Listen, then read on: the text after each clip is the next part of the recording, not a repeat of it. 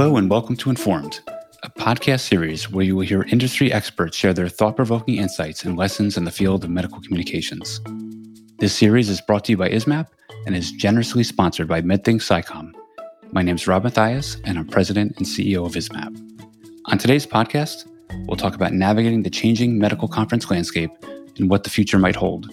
We're very fortunate today to have David Barrett. He's the CEO of the American Society of Gene and Cell Therapy. It's the largest society of gene and cell therapy scientists, researchers, and other professionals. ASGCT hosts an annual scientific conference and they publish four academic journals within its molecular therapy family of journals, among other major programs.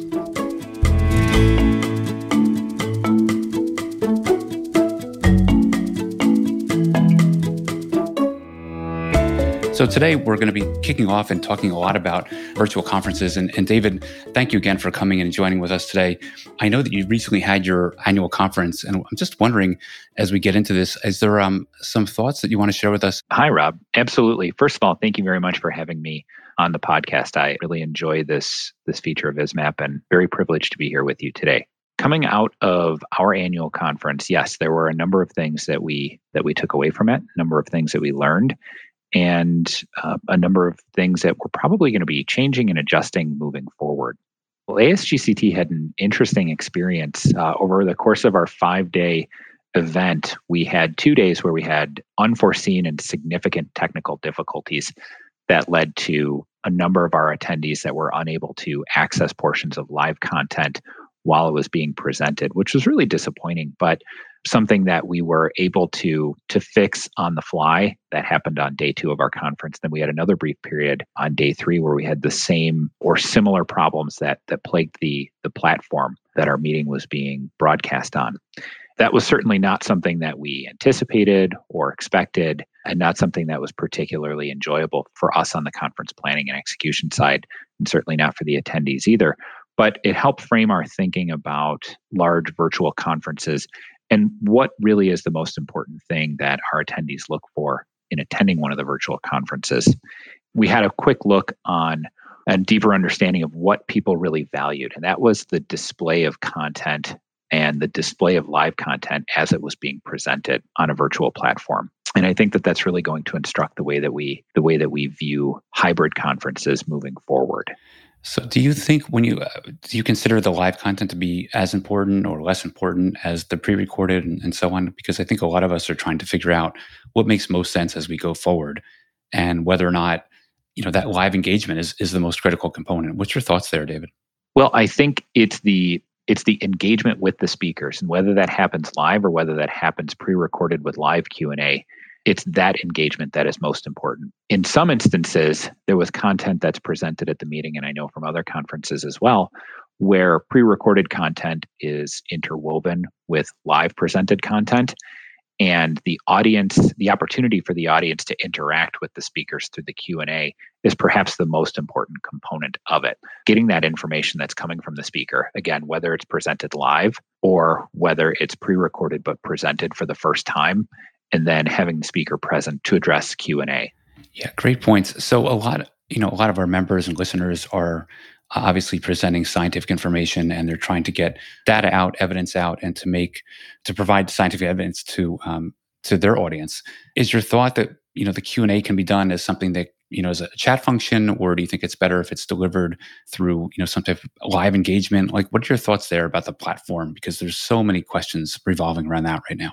The way that we structure our presentations for the most part are um, speakers within a symposium and then chairs that are present to help monitor q&a and guide the discussions. And so those chairs would monitor the q&a and questions that were relevant would be approved and most were and then they'd be published for attendees to view on the other end of the platform. And then attendees would have the opportunity to click to upvote a comment if they wanted to or submit their own comment or question and then what would happen is those those upvoted questions would rise to the top and those would be the first that would be answered by by the speaker.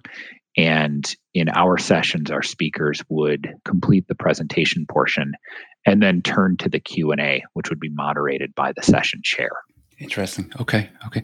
So, David, I'm going to switch gears on you for a little bit, and uh, we're in this virtual uh, model right now, and you know, we're I think we're all adapting to this hybrid approach to things. But you know, even though we've gotten very competent in doing that, so what's your you know from a crystal ball point of view? Do you think we're we're in this model for a while to stay now, or like what's your plans from a, a conference perspective moving forward?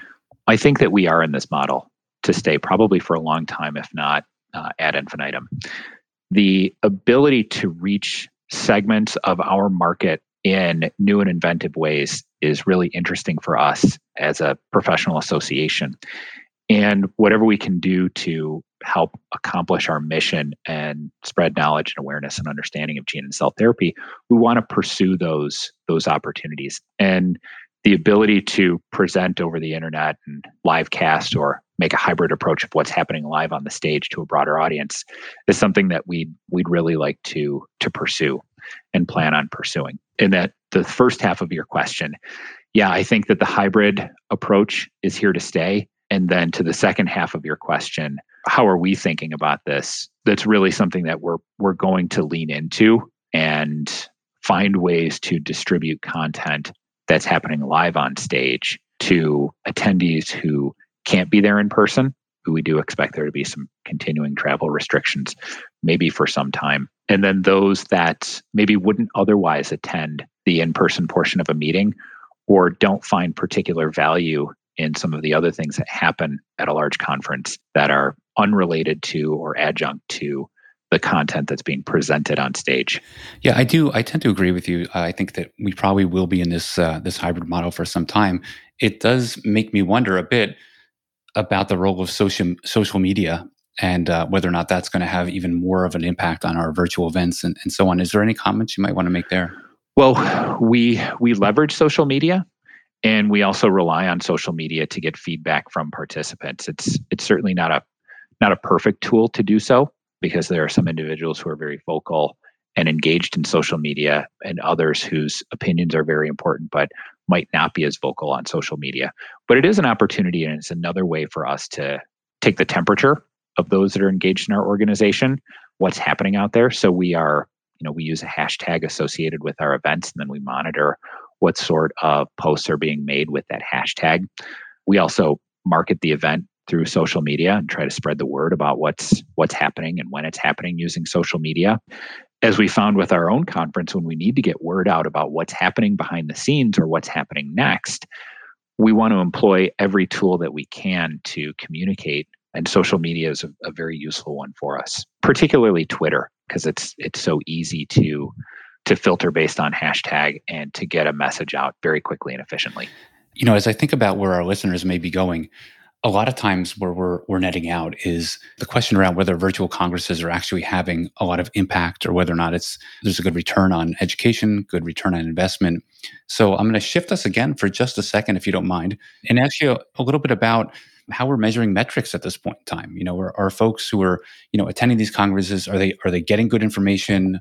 What's your take on how we're measuring uptake of information and scientific evidence? Well one of the most obvious ways to look at that is attendance and in a in a virtual environment or probably in a hybrid environment, we're able to monitor a little bit more closely what is being viewed. So in person, you're you're looking at the number of people that are coming through the door, who they are, what they're interested in, trying to identify why they came to the conference and what they're there to participate in. And in a conference like ASGCT's, we have a combination of breakout sessions and plenary sessions and we can look at the the individuals that are in the room in any given talk. ASGCT has been known for many years to be a place where we have a lot of rapid fire talks that are 12 to 17 minutes in length. And when you're in person you can actually feel the energy in the in the space as people are scurrying from one talk to another sometimes literally running down the hallway to catch what they want to catch. And what we've seen that translate to is a lot of talk surfing in the virtual conference where they're able to quickly click away from one virtual room to another virtual room. And rather than, than guessing at who's interested in what, we're actually able to look at the metrics and see how many individuals are tuning into a particular presentation, when they're tuning into those presentations, and if there's any particular patterns in in what is more popular than something else or what is more viewed or the types of individuals that are viewing that that content. So there's so much data.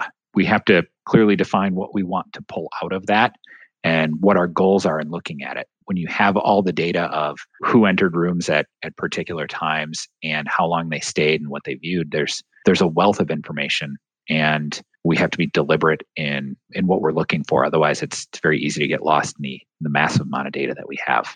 Well, I think you hit the nail on the head there because our listeners are really trying to wonder, they're trying to anticipate what is the return that they're getting on that investment, as I uh, mentioned before, for them to have that data as to you know whether they're you know whether people are attending and, and getting the information i think is is really critical you had mentioned talk surfing, and when you came to ISMPP West, and we had the pleasure of, of having you speak with us, can you tell us a little bit more about talk surfing? I, I think it's an interesting term that maybe not all our listeners are familiar with. Sure. So, ASGCT's conference, we have more than this, but really two primary types of presentations. And those are oral presentations. Those are invited talks. And then those are talks that are that are based on abstracts that are submitted to the meeting. On average, we have somewhere in the neighborhood of a thousand abstracts that are presented to our meeting. And again, I'm uh, very broad generalizations here. And about 20% of those are selected for oral presentation.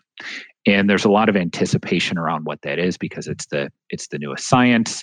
It's relatively close to the day of the conference when we when we announce all this. So it's it's really just a matter of weeks before the conference when all the the abstract talks are listed and then abstracts are made available. And it's all new and in many cases unpublished or soon to be published data. And so there's a lot of excitement and anticipation around this. And those talks are brief. They're, as I said, 12 to 17 minutes, depending on how many we have in a in a given session. And we organize them as best we can around common denominators like disease categories or therapeutic platform types.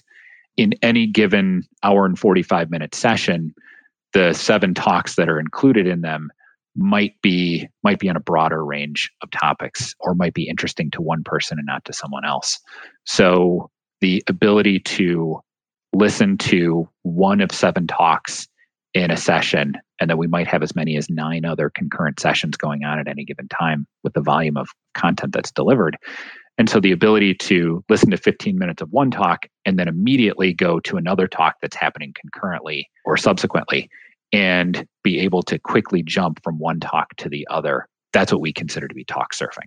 It's certainly a very uh, a very different world, uh, David, than we were uh, in the past. And I really thank you for your perspectives. It's amazing how quickly a couple minutes can uh, can pass by for these podcasts. But uh, I think our listeners got a very very good perspective as to what's happening, uh, your thoughts and your perspectives on on where congresses are heading. So thank you very much for the time and for chatting with us today. It's my pleasure, Rob. Thank you for the opportunity. I greatly appreciate it and always enjoy talking about this with you. Happy to come back anytime.